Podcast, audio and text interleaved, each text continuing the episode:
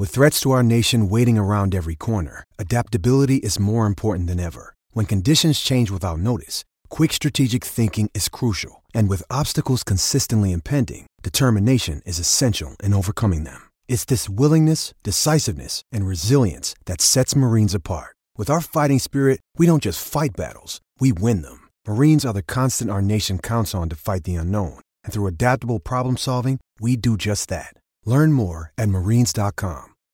When you need mealtime inspiration, it's worth shopping Kroger, where you'll find over 30,000 mouthwatering choices that excite your inner foodie. And no matter what tasty choice you make, you'll enjoy our everyday low prices, plus extra ways to save, like digital coupons worth over $600 each week. You can also save up to $1 off per gallon at the pump with fuel points. More savings and more inspiring flavors make shopping Kroger worth it every time. Kroger, fresh for everyone. Fuel restrictions apply. Welcome back, everyone. The All Star Game festivities are over now, and they were a ton of fun. I enjoyed every second of them. But now it's time to get into the second half of the season. The Atlanta Braves look to defend their division title and go for another World Series. Today, we're going to talk about potential trade targets because now it's trade deadline season, and I couldn't be more excited. Let's talk about that today. And as always, feel free to reach out to me with your ideas. I'd love to hear who you think the Braves should trade for. All right, let's get started.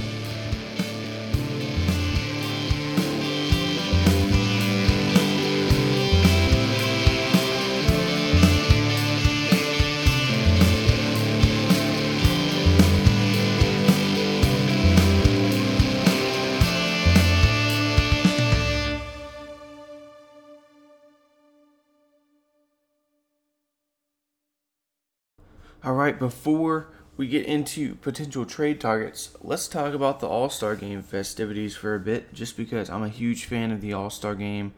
I know that some people are not, and that's okay. It's just an exhibition game, so it doesn't really mean anything. But growing up, that was always a tradition of mine. Ever since I was a little kid, I used to spend my summers at my grandparents' house, and we would every July I would be picking watermelons at their house, and one of the things we would do is I'd go over to my cousin's house and we would watch the home run derby and the All Star game. And so ever since then, it's been a big part of my life, and I've really enjoyed watching it. One thing that's really interesting is that, as most of you probably know, the National League finally won the All Star game for the first time in 10 years. They were 0 and 9 in their last in their previous nine All-Star games and finally won one. And of course, again, it doesn't mean anything, but one thing that I have been tracking is that typically the American League and not just the All-Star roster itself, but the league as a whole, the American League has better offense and the National League has the better pitching. In the postseason, that translates really well. That's why you, there have been a lot of you know, it's gone back and forth in the World Series, but in the postseason, it translates really well, which is why you've seen teams like the Braves when they only won 88 games, and the Nationals when they were in the wild card, and you see a bunch of the in the Phillies, for example, making a long run last year. It's because they had the pitching. But it's not just singular teams either. It's across the league for the most part. In my lifetime, the American League has had better offense, and the National League has had better starting pitching.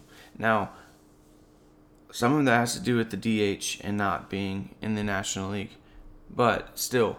And what that seems to have translated is once you get to the All Star game, where all the best pitchers are pitching for both sides. It's not the league as a whole, it's just the best of the best and so the pitching evens out in the All Star game, and the American League had the edge because they had better offense, right? So you, you had pretty much even pitching every All Star game, but the American League had edge because they had better offense. Things have seemed to shifted recently. This year, it's from outside looking in, it seems to appear that the National League actually has the better offense and the American League has the better pitching which is very, very rare Uh, like I said, since I've been tracking it, it's almost always that the American League has the offense, the National League has the pitching. This year, it seems to have switched a bit. That's not to say that people like Gerrit Cole aren't top tier or anything like that. I'm talking about as a whole. But also, I wanted to talk about how fun was it that the Atlanta Braves got to show off with their defense. I mean, I, I know I've talked about Austin Riley's defense a lot and how he is below average for a Major League Baseball player. He's still better than I'll ever be, could ever dream of being. He's better than the large majority of human beings. I would venture to say he's better than over 99% of human beings at defense. But against his peers, he's not one of the better ones. However, he made some fantastic plays last night. Sean Murphy made some, you know, threw the runner out right off the bat, saying, hey, you don't throw on Sean Murphy. And then Matt Olson made that nice pick from Austin Riley. It was really cool to see the Braves show off their defense. And it was really fun to see defense on the other side of the ball, too. You know, Ronald Acuna was was the victim of one of them, but you know, what are the odds of that happening again? There's going to be a leaping grab in right field and then a leaping grab on the next batter and left field at the warning track. I mean, that was really cool to start off the game. I'm not going to lie.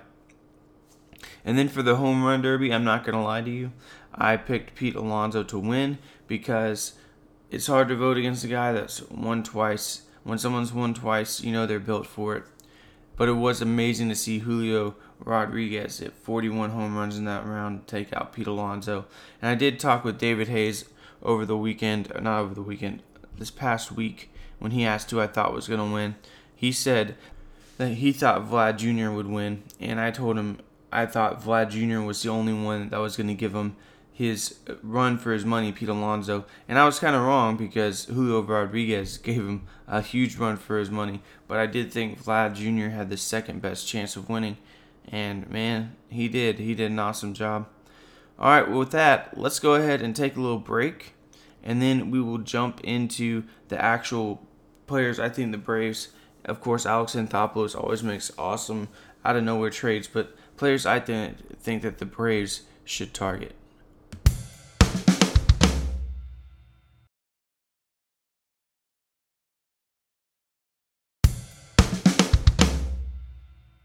All right, now that we're back, first let's talk about the positions the Braves should target.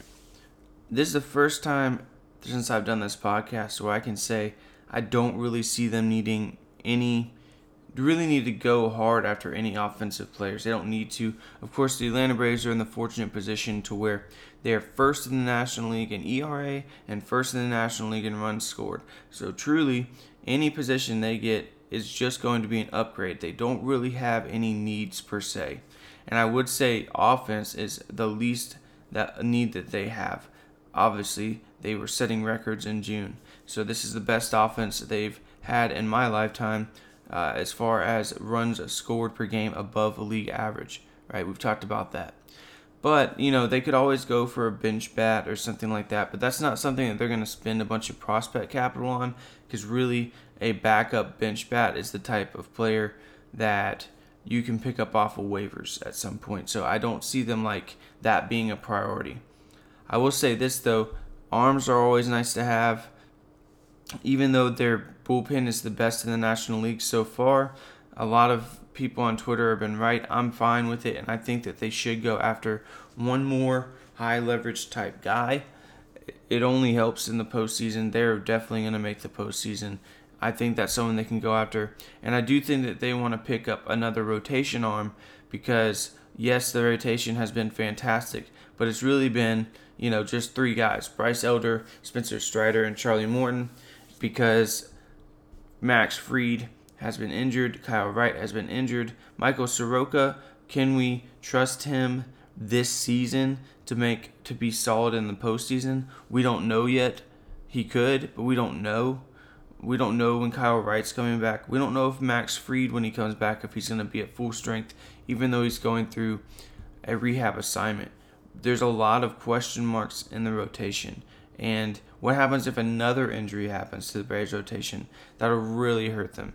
So the depth is extremely thin as far as playoff caliber starting pitchers.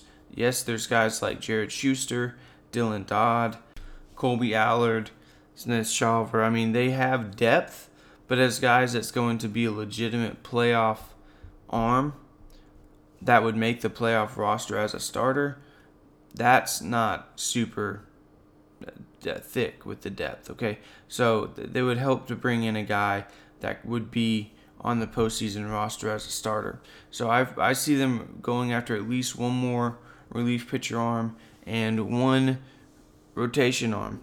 The issue here is that the way that the the cookie has crumbled, if you will, on what teams are competitive and what teams are not, have not really fallen in the favor of teams that are looking for pitching. And almost every team will be looking for pitching at the trade deadline.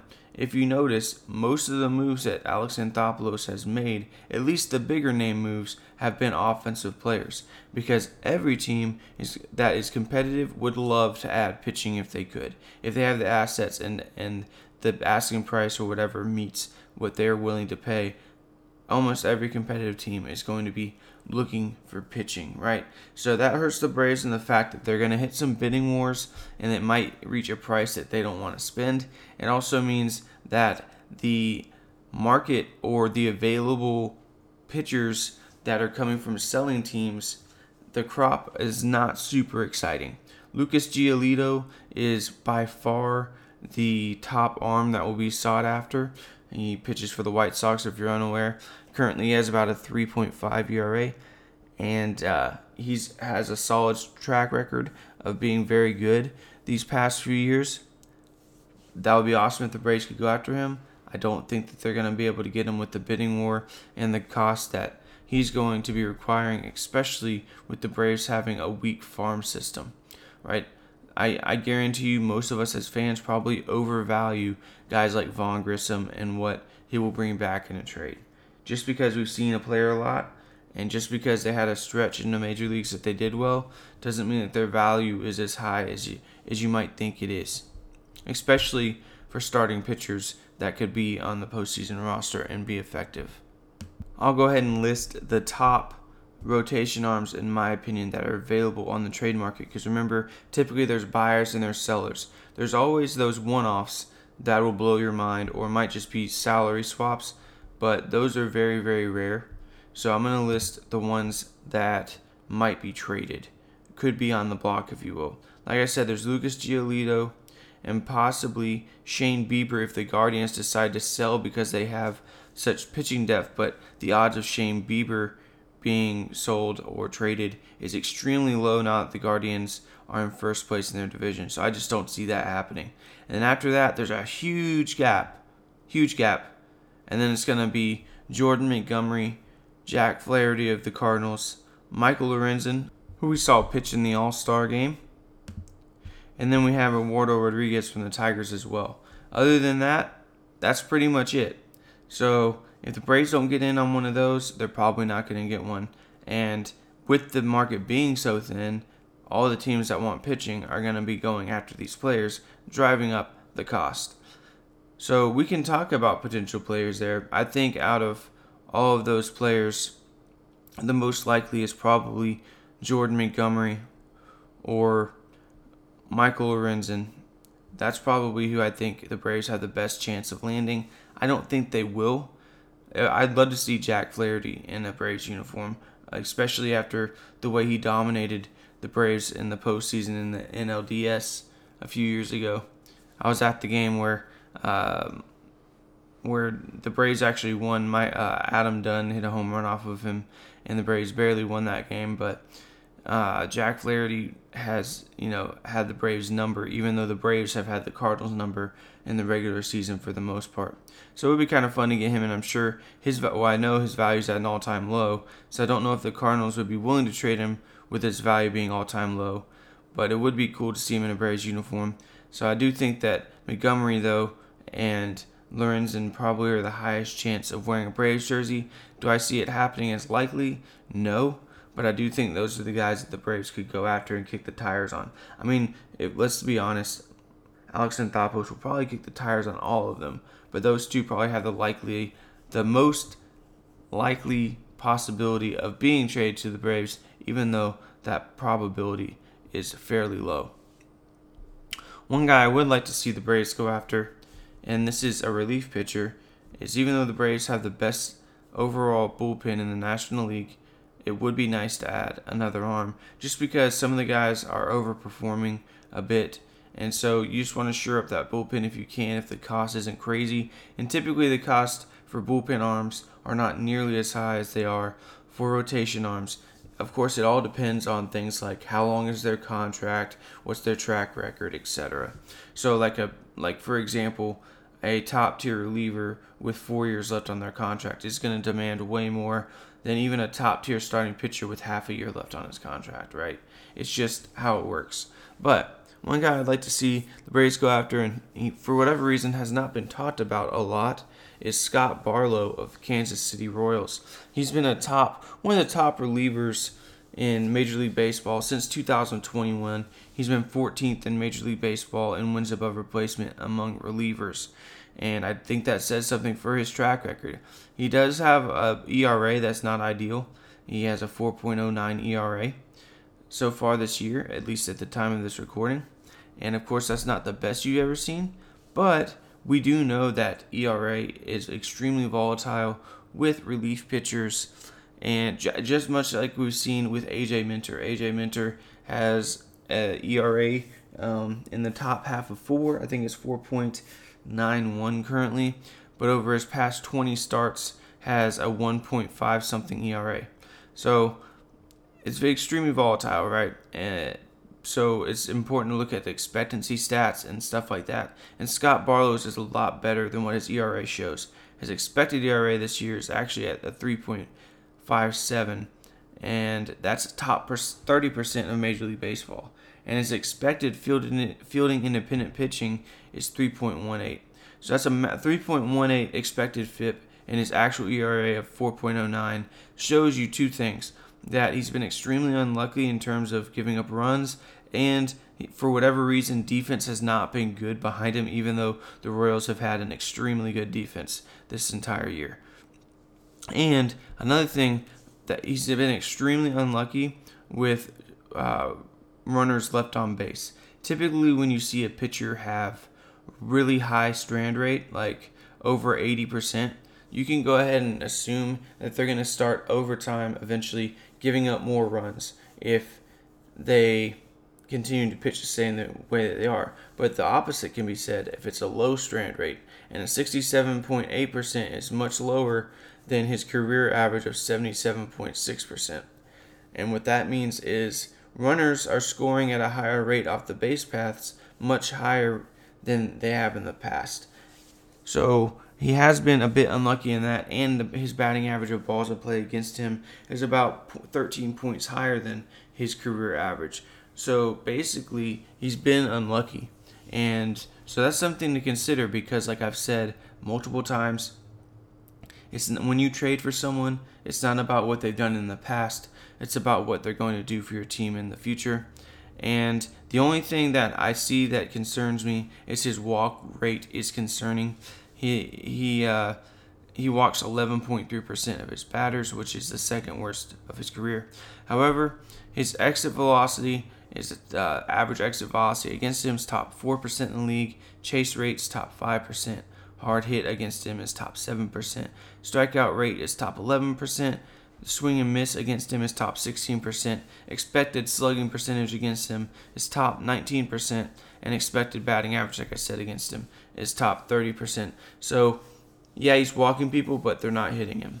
And so, if he can bring in his walks, and I do believe the Braves pitching uh, team can help him with that. He's going to be elite. Um, I, I, I just think that this is a type of guy, a perfect example of a guy that Alex Anthopoulos would go after. A guy that surface numbers looks bad, but the underlying numbers show a completely different story. And so, a lot of times, like we saw with Jorge Soler a few years ago, you can take advantage of that, which is kind of funny because who was Soler playing for when the Braves traded for him?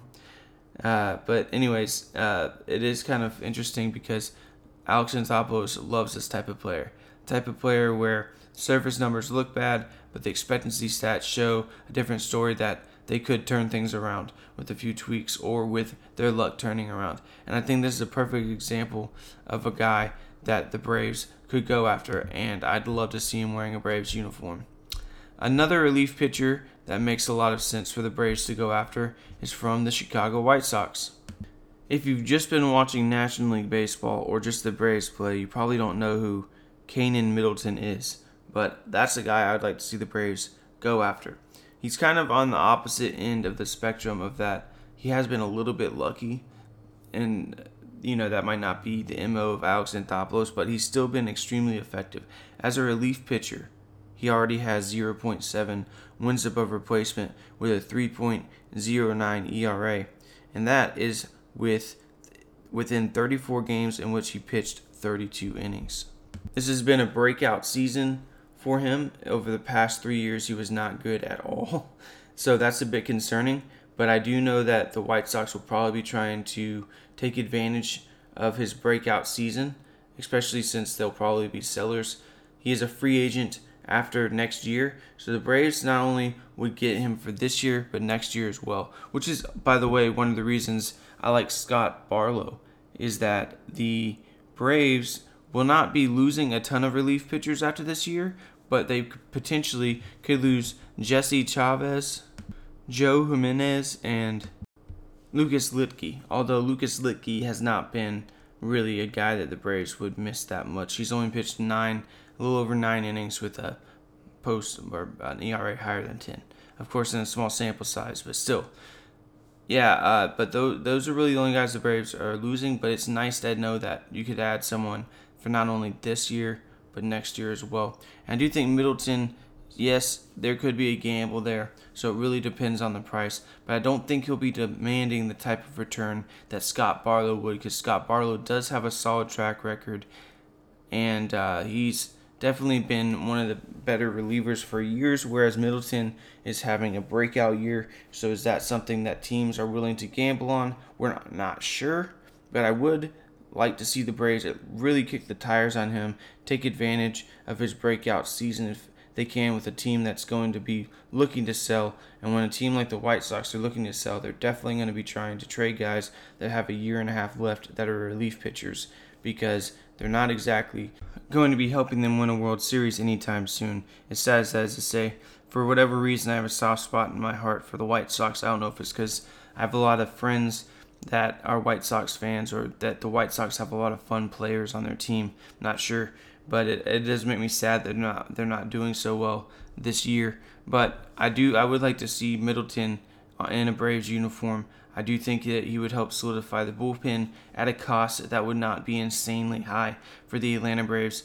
Like I said, their farm system is terrible overall, and so it, they're not going to have a ton of assets to trade for a player, and Middleton seems like the type of guy that they can bring in at a price that they'd be comfortable with, and he would instantly be able to help that bullpen continue to be the best one in the league.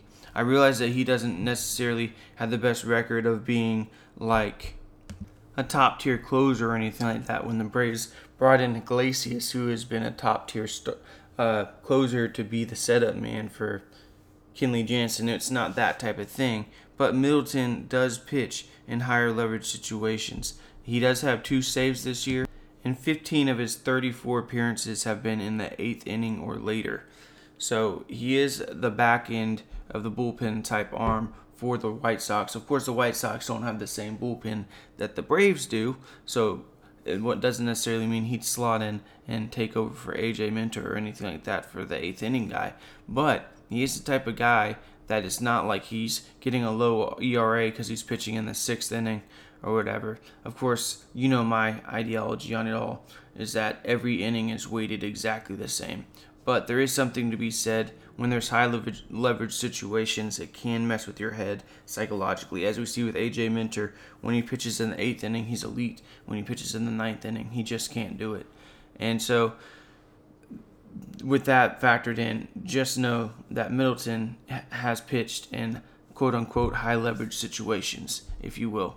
Uh, he hasn't pitched, you know, in really for any time, any any season for a team that's going to make the playoffs, right? Because he's pitched for the Angels from 2017 to 2020, and then the Mariners in 2021, and then the Diamondbacks in 2022, and now the White Sox this year. So that's another reason why I think the White Sox would be happy to trade him is they kind of probably picked him up with the idea that they could help the team, but if they're going to not make the playoffs to trade him because it's not like he has this long tie to Chicago. This is the only season he's pitched for them. So I I do think that he is going to be traded at the deadline. I would be shocked if he's not, and I think the Atlanta Braves should be the ones that should go after him. There's a little bit of concern that his expected ERA is at 3.55 versus his actual ERA of 3.09. But that still doesn't concern me too much because if you look at his StatCast page, it's red almost across the board.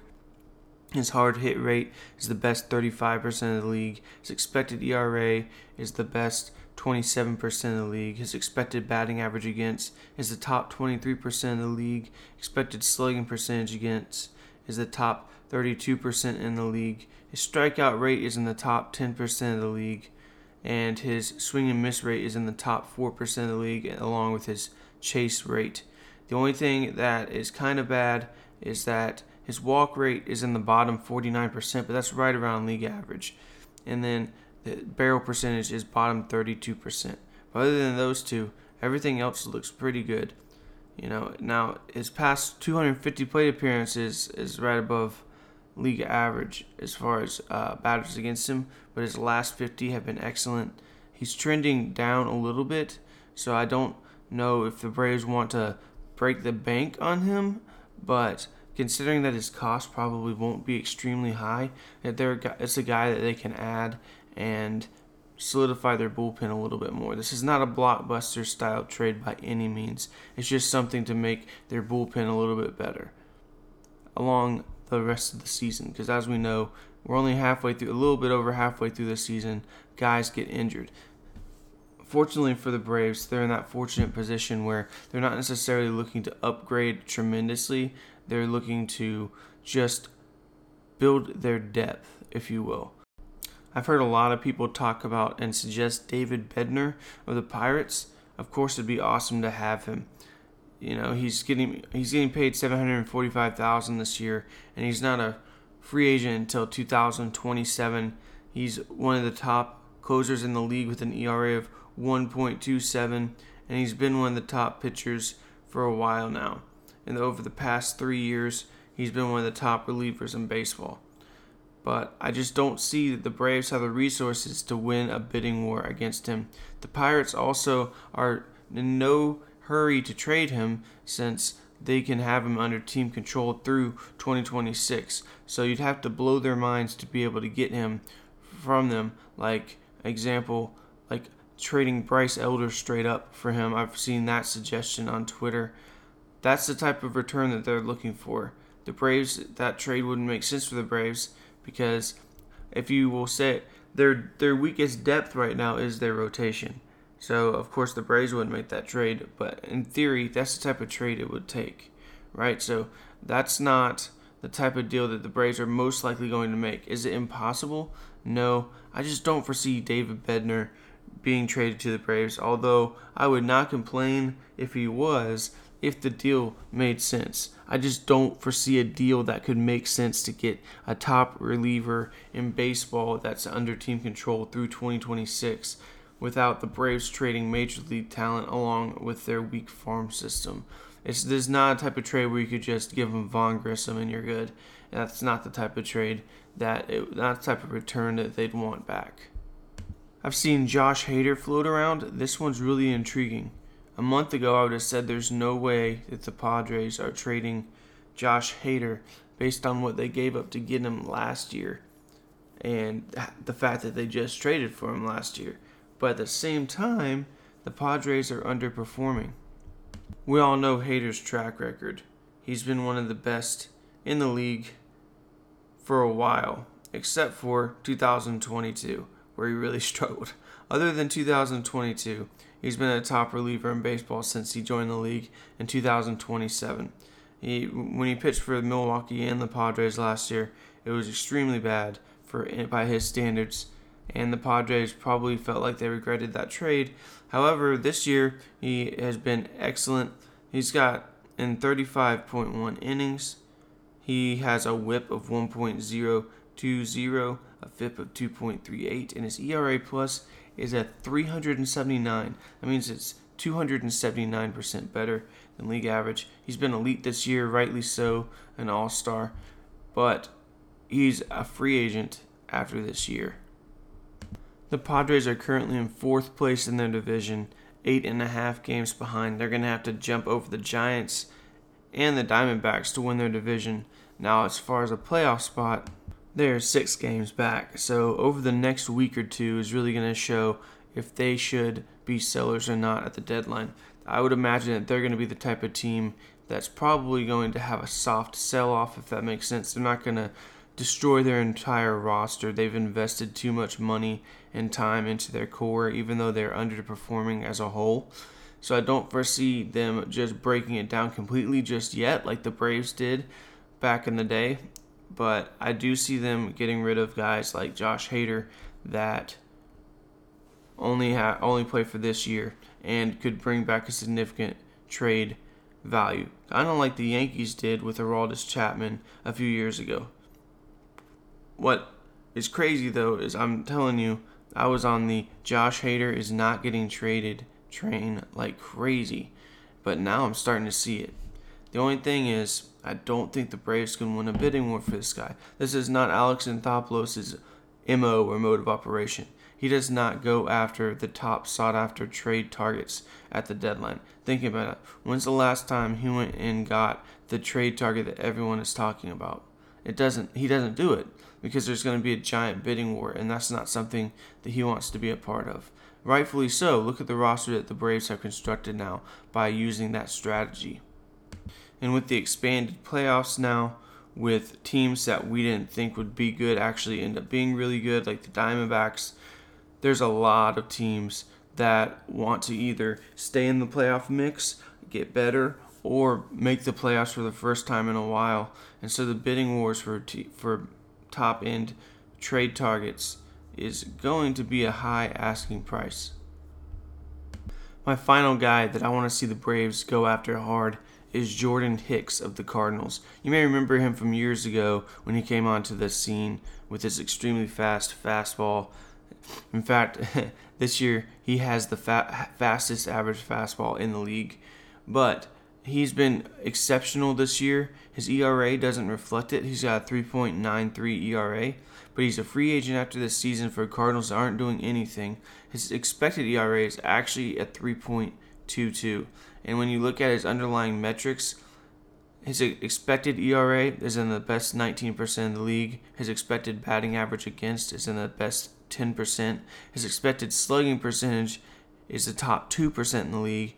Barrel percentage is the best 12% in the league. Barrel percentage means when someone hits the ball, when they make contact with the ball, it has an ba- expected batting average of 500 or above, in case you didn't know what barrel percentage was. And his strikeout rate is top 5% of the league. Now he does struggle a bit with he does struggle with walks. He has a walk percentage that's the bottom 4% of the league, but a whiff percentage of the top 13% of the league. And I understand that a lot of people say, oh, well, I don't want someone that walks a lot. But the Braves bullpen actually has the best walks plus hits per inning pitched in the National League and second in all of Major League Baseball. They can afford to bring a guy like Jordan Hicks where he struggles with walks when almost everything else across the board is elite. Uh, he's preventing runs at an elite clip. He is doing a lot of things at an elite clip. So if the only thing you're worried about is walks, that's the type of guy that you should be okay with adding walks, especially on a team like the Braves, who are the best in the National League at preventing hits and walks with their bullpen. This is the type of guy that could eventually take over as closer if Iglesias got hurt um, instead of AJ Minter this is the type of guy you want to look at, especially considering the old school teams are just going to look at his ERA and say, ah, 3.93, eh. But the analytics, analytics department in the Braves front office, this is the perfect guy that they'd go after. Someone that their surface numbers are not that great, but the underlying metrics show that they've been extremely unlucky and that his expected ERA is much lower than his ERA. And there's a lot that goes into that based on his expected slugging and all that. but he's also had a batting average of balls in play of 357 against him. Remember, league average is about 300, and his average is a 272. By far, he's had the worst batting average of balls in play of his career, and it's much higher than league average, which means that players have gotten extremely lucky against him, and that'll eventually go away over time. So that's my other pick. My two top picks Scott Barlow, Jordan Hicks, and then my third pick would be Middleton. If the Braves get someone else, cool. I trust Alex Anthopoulos at this point, and I hope that you do too. I'm looking forward to the trade deadline. It's one of my favorite times of not just baseball, but of the year for me, period.